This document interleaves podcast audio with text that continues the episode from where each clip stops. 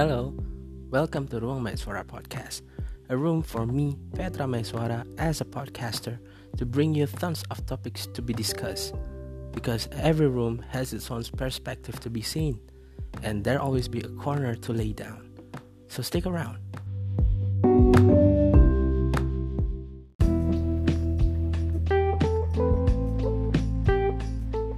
Oke, welcome back to Ruang Maheswara Podcast bareng gua Petra Maheswara dan siapa di sini? Aku, yay. Devaneira. Jadi aku sama Deva bakal ngomongin sesuatu di episode kali ini, tapi bukan tentang cinta-cintaan. Jadi ini bukan couple session ya, Bi ya? Iya, betul. Jadi di episode kali ini aku sama Deva mau ngomongin soal berbisnis di waktu kuliah. Ya kalau kamu hitungannya udah bisnis banget ya, soalnya udah menghasilkan kan. Tapi kalau aku kan masih startup banget, jadi belum ada apa-apanya, pakai modal sendiri dan belum balik modal.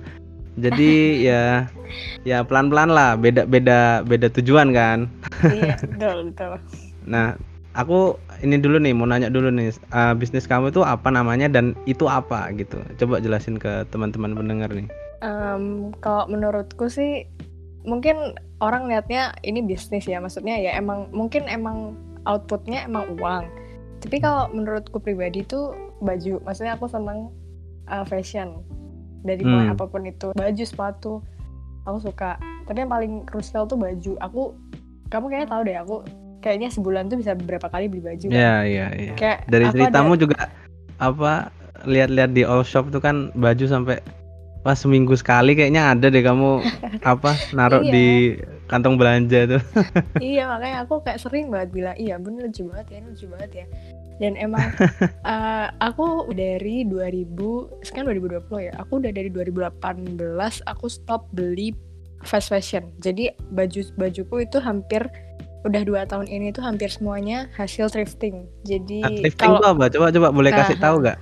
Kalau yang belum tahu, thrifting itu kayak kegiatan, sebenarnya sih kegiatan yang ditujukan untuk mengurangi limbah fashion itu, apalagi kalau teman-teman tahu itu khususnya buat yang cewek ya, limbah fast fashion ini. Fast fashion tuh kayak baju-baju di mall, department store, terus butik-butik kalian ketemuin di kehidupan sehari-hari itu, mereka tuh fast fashion namanya. Nah, kalau thrifting ini tuh misalnya nih ya, sebenarnya sih bukan, ada yang barang bekas, maksudnya bekas pakai orang, tapi dengan kondisi yang masih layak pakai gitu. Itu satu, itu bisa disebut thrift. Tapi ada juga thrift yang dia ngulin sisa-sisa ekspor. Jadi misalnya di luar negeri. Ya, barang rejekan gitu nggak sih? Bukan. Kalau reject tuh mungkin ada ya. Cuman aku observe dari teman-teman thriftku, sesama thrift juga tuh, kita jarang yang ambil barang kayak gitu. Maksudnya memang ada yang jual itu, dan itu mungkin bisa dikategorikan sebagai barang thrift. Tapi kalau menurutku pribadi, barang thrift itu yang, apalagi ini aku concernnya aku jual ya, barang yang aku jual itu barang-barang yang out of season. Jadi di luar negeri udah nggak, misalnya ini ada satu baju model ini, si pabriknya ini mencetak berapa ratus ribu potong baju ini. Tapi, dan itu kan disebar ke negara-negara yang tujuannya dia untuk ekspor-impor kan. Nah, tapi di negara-negara yang disebar ini tuh mungkin nggak terlalu laku atau gimana. Jadi itu dibalikin lagi, jadi dijual lagi. Jadi udah dipasang di display butik atau di toko dan segala macam itu. Sekitar sebulan, 2 bulan tapi nggak laku. Nah, itu dikumpulin terus nanti dijual lagi untuk, nah ini yang namanya barang thrift. Yang aku ambil tuh barang-barang yang sisa ekspor kayak gini. Tapi ada juga yang thrift yang pre-love itu yang bekas pakai orang gitu. Bekas pakai orang tuh bisa dikategorikan jadinya namanya pre-love gitu. Cuman aku jarang sih kalau misalnya yang pre-love pun itu yang masih layak pakai dan masih, misalnya kalau ada defect kayak noda atau ada berbulu atau ada, maksudnya ada defek-defek yang masih bisa dibetulin gitu ya. Itu masih bisa aku betulin gitu. Jadi sebenarnya barang bekas, exactly barang bekas kamu, maksudnya mungkin orang-orang pikirnya thrift itu barang identik dengan barang bekas. Memang barang bekas, tapi bukan barang bekas yang langsung dijual gitu aja gitu loh. Maksudnya kita juga ada prosesnya untuk membuat itu seperti baru, seperti layaknya barang baru kayak gitu. Ada value-nya, dan makanya aku tuh sukanya lagi uniknya thrifting itu dia kamu nggak akan nemu baju yang sama misalnya. Iya sih. Kamu ketemu baju di department store kayak misalnya apa ya, brand ini brand A.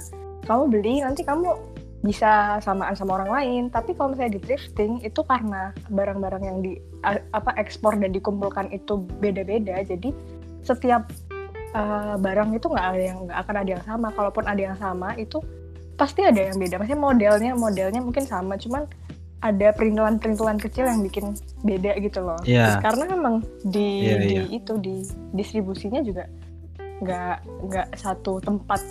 Jadi satu ngambil barang-barang itu tapi kayak dikumpulin dulu gitu loh. Iya. Menarik sih, karena apa ya, kan setauku ya kalau fashion itu nggak istilahnya apa ya, everlasting gitu. Jadi setiap misalkan di era A itu keluar fashion yang kayak gimana. Misalkan kayak yang dulu kan lagi zaman-zamannya kemeja yang kotak-kotak tuh. Flanel. Nah itu kan dulu ngehits banget, dan sekarang kan udah beda lagi zamannya kan. Makin kesini kayak makin kayak yang nyantai-nyantai gitu, kayak kaos yang oversize gitu-gitu.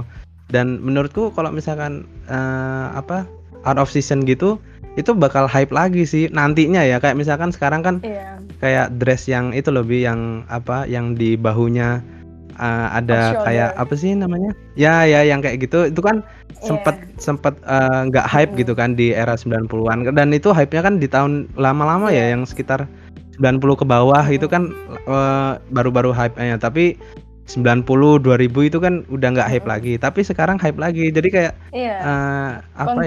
recycle gitu loh. Fashion itu dan dia nggak akan pernah habis.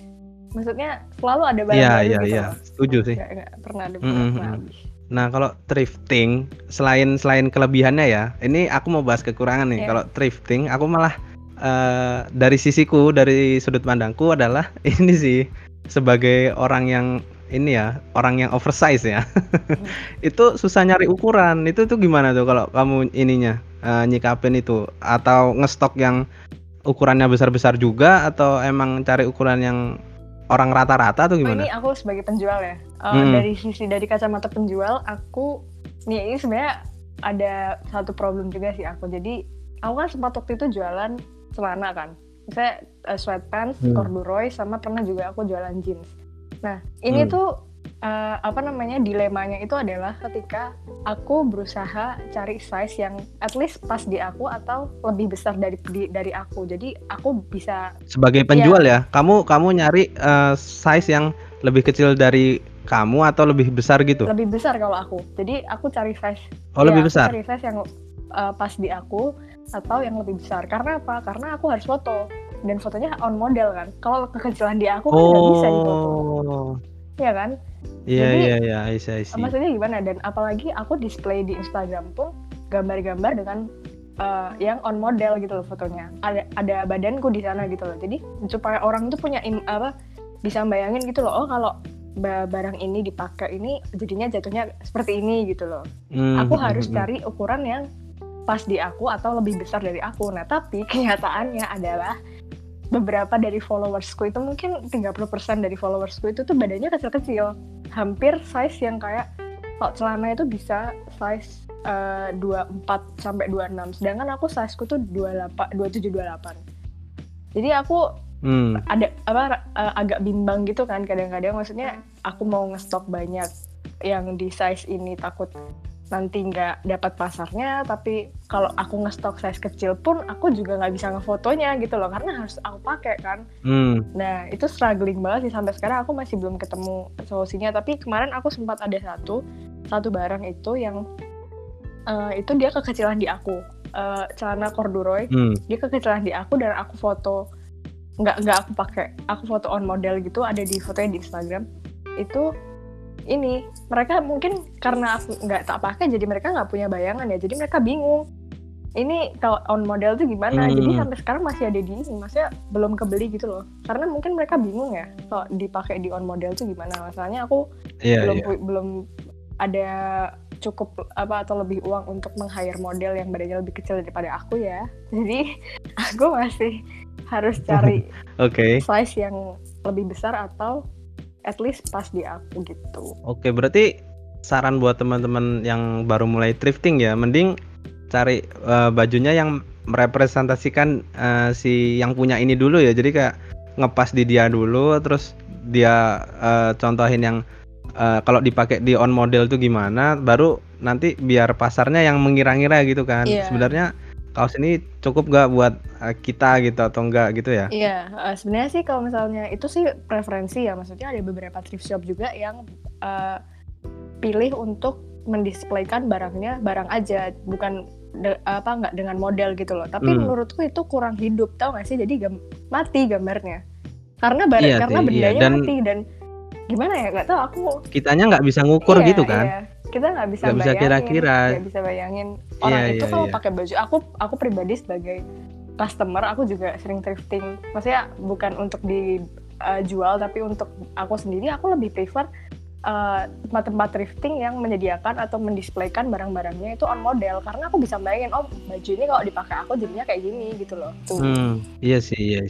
Iya benar.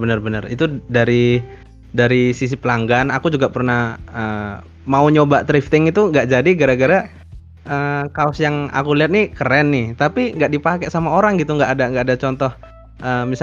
Misalkan ukurannya XL, dan XL kan banyak. Dulu aku pernah ketipu, aku beli kaos kelas tuh XL tuh kekecilan, ternyata tuh ada XL yang ukuran luar sama ukuran dalam kalau nggak salah. Jadi beda gitu XL-nya, yang ukuran luar itu lebih kecil, sedangkan XL Indonesia itu lebih besar gitu. Jadi ini makanya harus beli dua kali gara-gara ketipu itu. Dan ini aku mau ngobrolin soal bisnisnya ya. Keluar dari thrifting, aku mau ngomongin soal bisnisnya. Ini kamu kapan mulainya dan gimana mulainya? Aku mulai itu kalau mulai bisnisnya 2019 gak sih? Enggak, sebelum itu aku tuh Desember akhir 2018 kayaknya aku baru mulai buka Neyrooms, tapi habis itu aku vakum kan karena nggak keurus. Waktu itu semester berapa ya aku lupa. Oh iya, sempat vakum, nggak keurus Neyrooms. Jadi aku mulai aktif lagi itu bulan kemarin, waktu sebelum setelah pandemi itu. Bulan apa itu? Bulan apa ya? April. Maret, April. Maret awal itu kayaknya mulai pandemi deh kalau nggak salah. Mungkin sekitar Maret April lagi tuh aku baru mulai aktif lagi sampai sekarang. Aktif upload sampai sekarang. Terus kalau pertamanya gimana mulainya? Nah, ini gimana mulainya? Ini banyak orang soalnya penasaran nih karena gara-gara pandemi ya. Jadi kayak ngubah siklus industri gitu. Jadi yang awalnya cuma ngandelin duit orang tua, tapi tiba-tiba kadang ada orang tuanya yang di PHK atau apa gitu, atau berhenti dari kerjaannya. Dan mau nggak mau kita yang masih muda ini, yang masih kuliah nih harus bisa bantu nih, harus bisa bantu orang tua juga buat nyari penghasilan gitu. Dan thrifting kan salah satu jalannya ya. Nah ini kamu bisa bagiin tips nih mungkin ke teman-teman pendengar gimana caranya untuk mulai thrifting di Instagram ya kamu ya terutama ya. Kalau aku sih waktu itu mulainya, pertama kalau aku yang penting jalanin sesuatu itu dengan, maksudnya apa yang kamu suka. Kayak aku suka thrifting. Memang aku udah hobi thrifting dari awal 2018.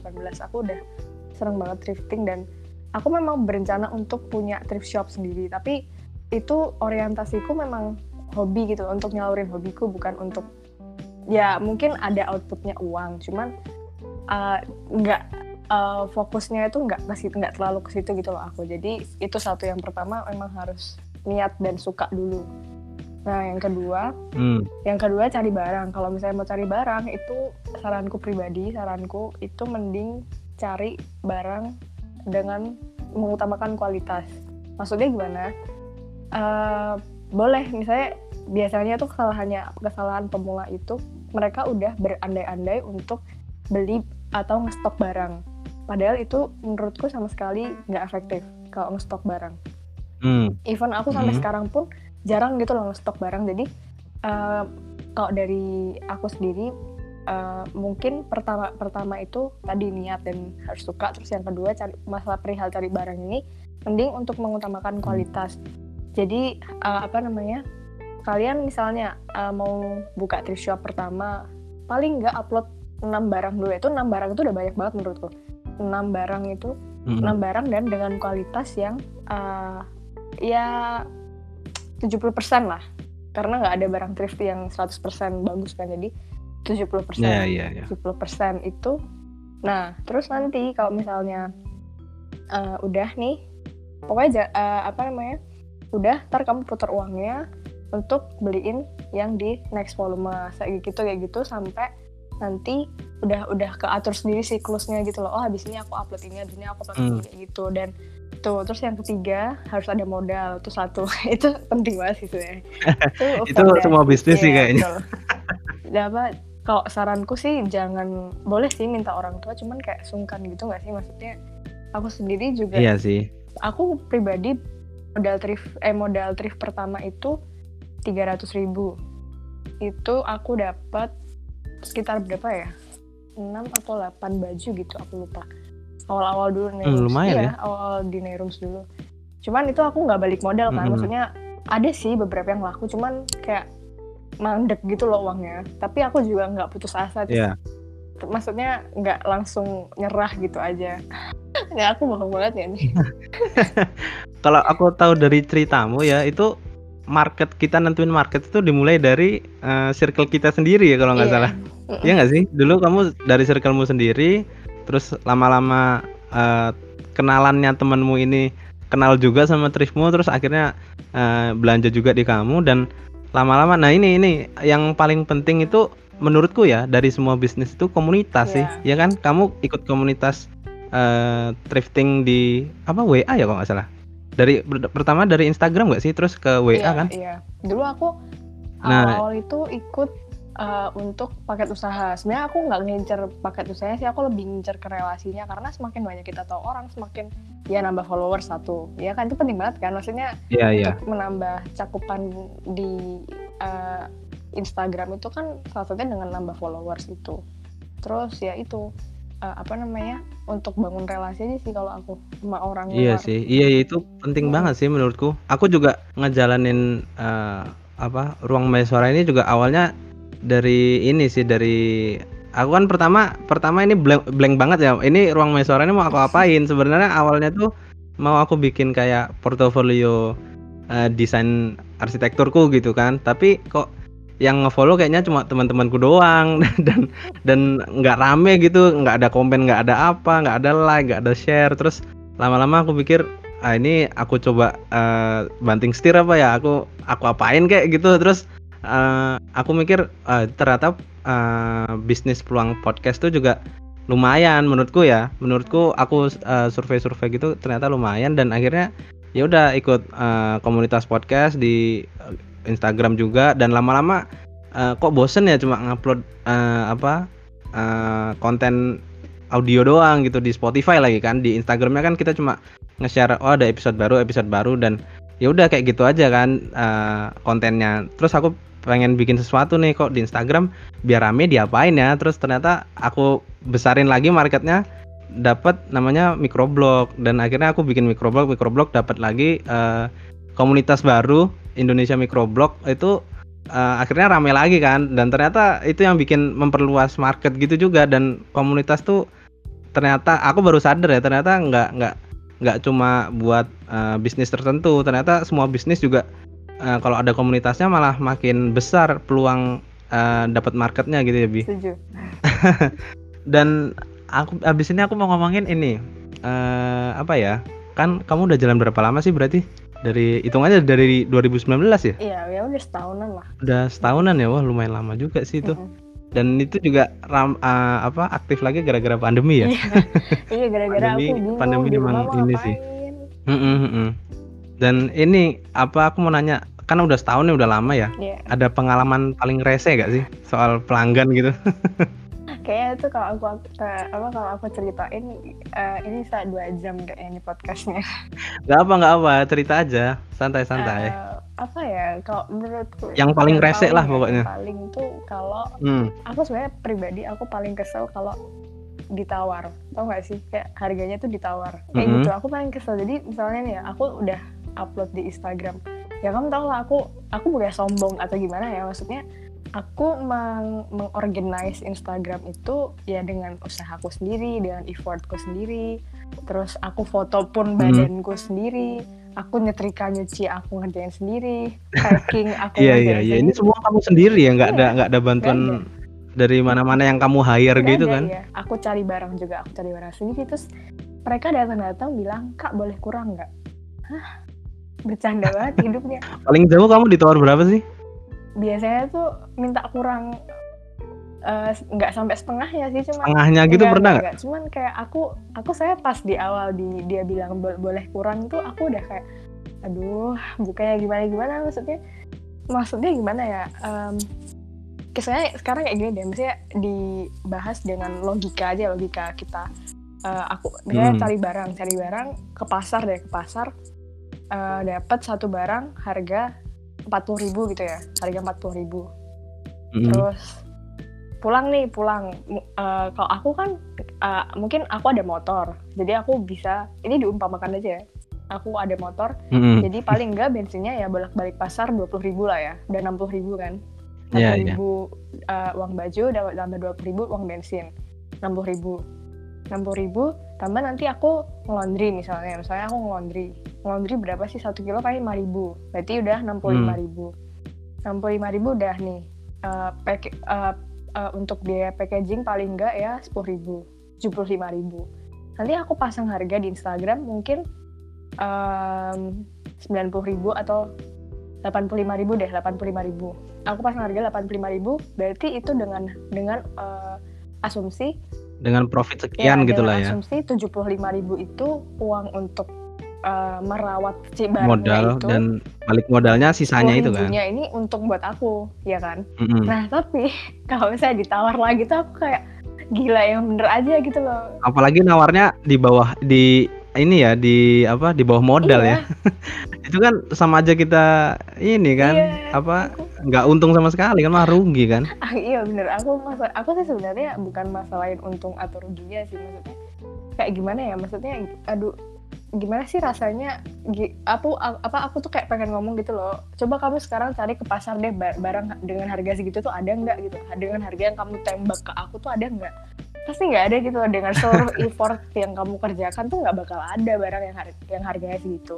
Kayak gitu loh, aku kadang tuh pengen ngomong kayak gitu ke customer. Maksudnya apapun yang udah terdisplay di Instagram, maksudnya dia udah terdisplay di Instagram dengan harga sekian, dengan kondisi sekian, itu tuh sudah worth it gitu loh. Jadi maksudnya oke lah, mungkin ada penjual yang memang mengambil untung sampai 50%. Kartu kan memang mungkin itu preferensi ya, karena beda-beda penjual juga beda-beda preferensi ngambil untungnya, kayak target harga gitu kan. Misalnya nih ya, kayak aku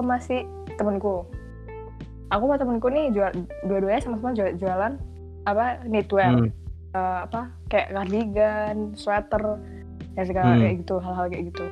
Tapi harganya bisa beda. Dia mungkin jualnya dengan harga 100.000 ke atas, aku dengan harga 100.000 ke bawah. Karena apa? Karena ya mungkin beda.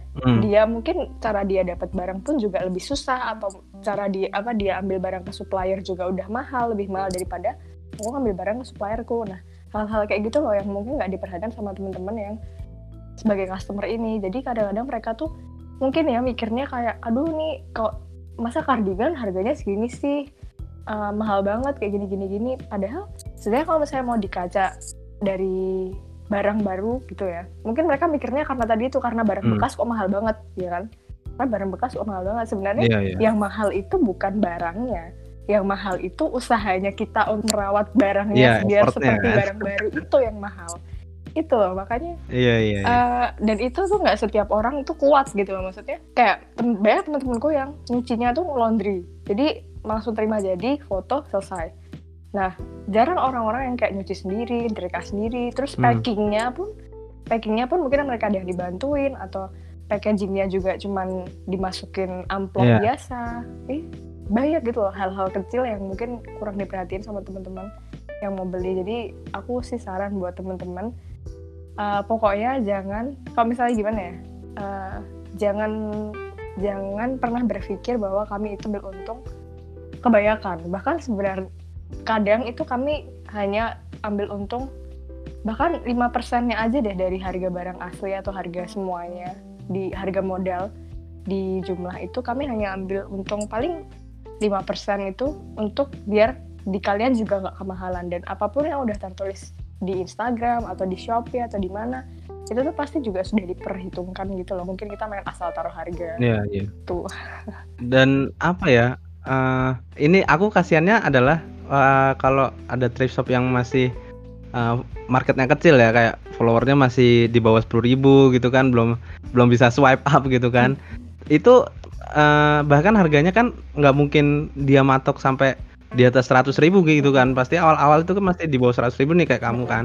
Dan itu kalau udah ditawar lagi, yang kasihan banget lah, masa udah marketnya masih kecil tapi ditawar lagi. Iya, aku kan kasihan juga. Aku nggak habis pikir deh sama orang-orang gitu. Maksudnya oke lah boleh nawar, tapi jangan tega juga gitu loh. Karena ya tadi apapun yang udah di display di Instagram dan Shopee atau platform lainnya itu juga udah diperhitungkan, nggak sembarangan naruh harga gitu. Oke. Dan itu pengalaman yang paling ini ya, yang paling rese buat kamu ya. Iya. Dan kalau ini pengalaman paling nyenengin banget tuh apa? Yang bikin makin semangat lagi thrifting tuh apa? Paling nyenengin tuh kalau misalnya apa ya? Misalnya antusias sih, kalau mereka paling antusias. Kayak waktu itu aku pertama kali banget ngeluarin sweatpants. Aku kira nggak bakal hype banget kan, maksudnya aku juga tahu nggak cuma aku doang yang jual sweatpants gitu loh, ada beberapa thrift shop juga yang jual sweatpants dan mungkin pilihannya lebih beragam di mereka. Tapi ternyata aku waktu itu upload berapa ya, 18 pieces apa ya, udah satu hari aku jadi aku upload kan malam, terus besoknya aku open order malam juga, jadi apa namanya kayak selang satu hari gitu. Itu dari 18 pieces aku sold out 15 pieces malam doang. Aku wah, speechless banget, gila. Itu masih sisa 3 doang dan aku sampai gila. Mungkin itu karena emang lagi hype barangnya, atau aku juga nggak tahu. Aku waktu itu memang ambil sweatpants karena supplierku emang lagi ada itu, terus aku bilang yaudah nggak apa-apa daripada aku nggak ngupload minggu ini kan, jadi yaudah aku ambil sweatpants. Terus yaudah gitu, terus mereka seneng banget. Terus habis itu setelah aku batch sweatpants itu followersku nambah terus. Habis aku batch sweatpants tuh makin nambah, makin naik. Terus apa namanya, mereka juga yang ini nggak sih, yang sampai berapa dulu tuh yang paling banyak tuh naiknya sampai 12.000 itu nggak sih? Iya kan. Wah, itu keren sih. Maksudnya cara kamu nyari kesenangan marketmu itu kayak apa ya? Istilahnya kalau berarti kalau kayak gitu kan hoki-hokian ya. Enggak, kamu enggak riset enggak ini, tiba-tiba adanya di suppliermu itu, terus puji Tuhannya laku banyak ya berarti. Bener. Makanya aku juga apa namanya? Sampai waktu itu aku itu batch pertama sweatpants kan, terus setelah aku upload itu mereka pada nanya, Kak kapan upload sweatpants lagi? Aku bilang, aduh bentar dulu ya, selang apa maksudnya jeda dulu, jangan sweatpants lagi, takutnya pada bosan kan, maksudnya yang lainnya juga kan followersku nggak cuma yang beli sweatpants doang. Makanya aku jeda, aku upload knitwears lagi. Besoknya minggu berikutnya aku upload sweatpants lagi, tetap laku loh. Terus sama bikin 3 batch. Jadi satu batch yang pertama itu, terus aku jeda, terus yang 2 batch terakhir, 2 batch kemudian itu tetap laku. Aku sama, gila banget nih orang-orang, emang mungkin lagi hype juga ya nih si sweatpants ini. Iya. Yeah. Gitu sih. Keren sih. Tapi ini juga sih yang aku lihat keren dari effortmu adalah cara kamu ngefit sih. Jadi kayak fitsmu kan rapih gitu ya. Jadi kayak satu tone, terus satu theme juga ini di tiap postnya gitu, dan itu rapi banget gitu. Jadi kayak percaya nggak percaya ya, kalau aku belajar sama teman-temanku yang di Microblog, yang terutama yang mereka yang fokus di bisnis ya, itu ngaruh banget itu di feeds itu ternyata bikin kita kelihatan profesional atau enggak gitu kan dari feedsnya juga. Dan itu yang bikin mereka yakin, bikin apa pelanggan yakin gitu loh buat di apa belanja di tokomu gitu kan. Ngaruh nggak sih sebenarnya?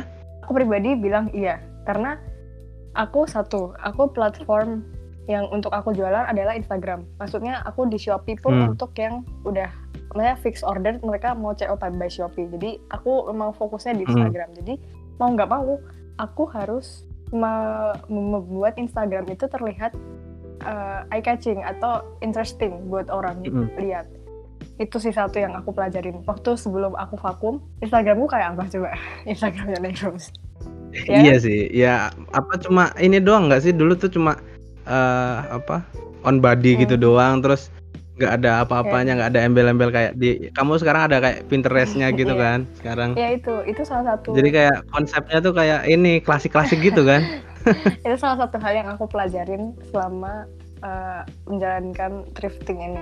Jadi itu satu. Aku dulu pertama kali aku terjun ke dunia bisnis thrift ini, aku masih polos banget, maksudnya polos. Instagramnya ya, Instagramnya masih basic banget. Nah, cuman foto produknya dan segala macam. Terus logonya pun asal-asalan yang sedapatnya, highlights-nya juga biasa aja. Jadi aku setelah pandemi, pas pandemi itu, setelah vakum, aku rebranding semua. Logo aku ganti, highlight semua aku ganti.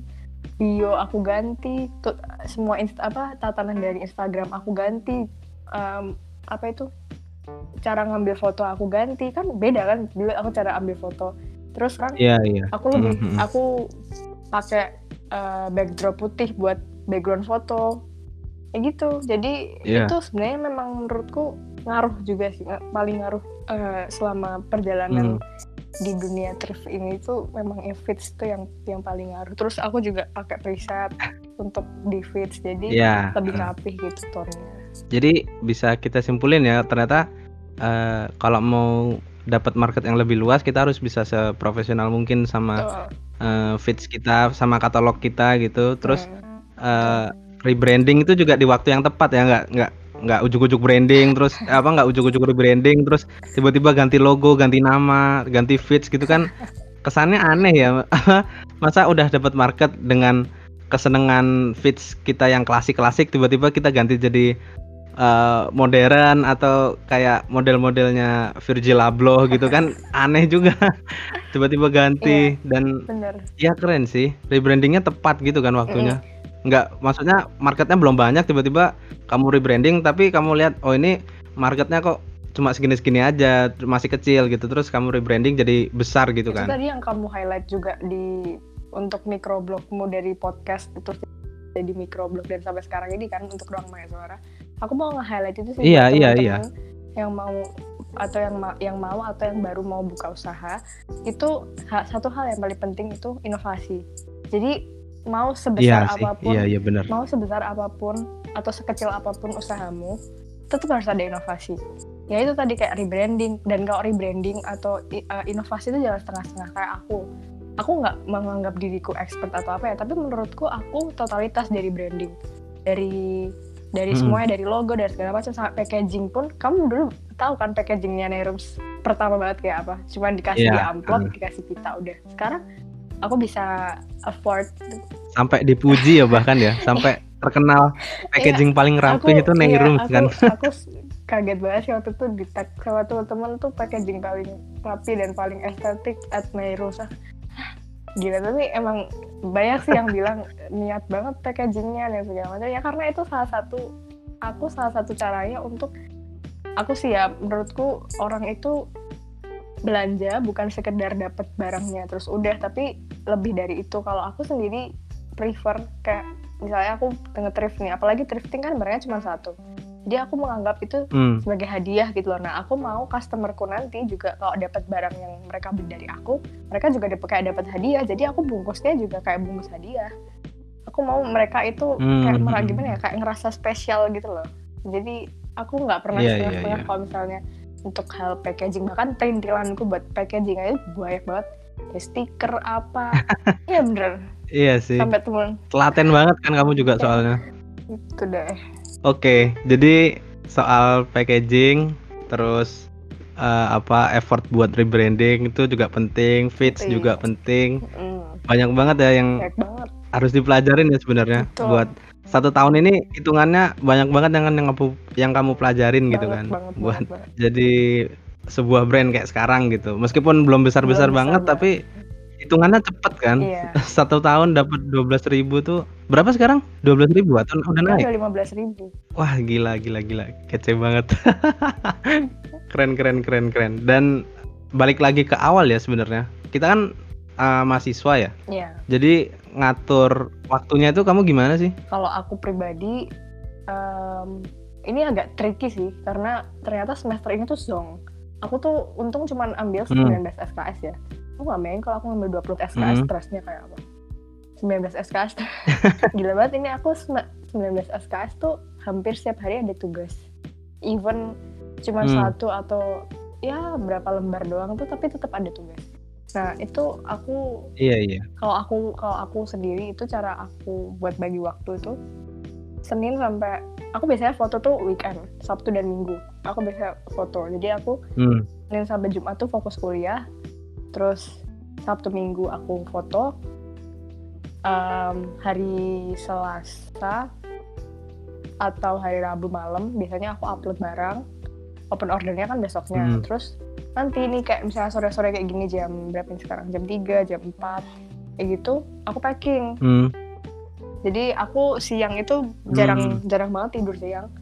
Biasanya aku ya kalau misalnya lagi gak ada yang beli itu ya aku bisa tidur siang. Cuman kalau misalnya lagi ada yang beli, aku biasanya selalu packing kan. Kamu juga tahu kan, aku pasti bilang aku mau packing, aku packingnya jam segini kan, karena nanti akan bakal di pick up kurir tuh jam 7, jam 8 tuh. Jadi dan aku kan packingnya kan nggak sebentar ya, itu bisa lama banget. Makanya aku antisipasi itu dari sore packingnya gitu. Jadi sebenarnya pinter-pinter bagi waktu aja sih. Kadang aku juga nggak sempet buat foto minggu itu, terus baru upload minggu depannya. Tapi sejauh ini aku selalu usahain untuk paling nggak seminggu sekali upload kayak gitu. Oke. Berarti poin baru lagi ya, time management sama ini ya, konsisten ya. Jadi nggak nelat-nelat. Terus harus bisa, kalau kita punya prinsip harus minggu ini harus upload ya, paling nggak ya itu prinsip yang kita pegang awal gitu. Jadi kita harus upload di minggu ini mau nggak mau gitu kan, dan minggu depan harus ada uploadan baru lagi biar kesannya apa ya profesional sih, balik lagi ke profesional kan. Dan kalau akun bisnis juga tuh biar gimana ya, biar eksistensinya tuh tetap diakuin gitu loh. Kayak misalnya, oh akun ini masih aktif gitu loh. Jadi seminggu sekali upload itu tuh udah cukup banget sih menurutku. Karena dengan kegiatanku yang kayak gini, menurutku belum merusak jadwalku untuk belajar. Mungkin besok minggu depan nih UTS kan, jadi aku, nah ini yang lebih tricky lagi, aku mau minggu ini harus udah foto buat minggu depan upload gitu. Jadi emang harus pintar-pintar bagi waktunya. Oke, dan ini mungkin udah lama banget ya kita ngobrol, dan kamu juga udah mau packing-packing lagi kan buat buat dijemput sama kurir kan. Jadi mending kita udahin aja ngobrolnya di sini. Thank you for listening teman-teman. See you on the next track. Bye-bye. Dadah.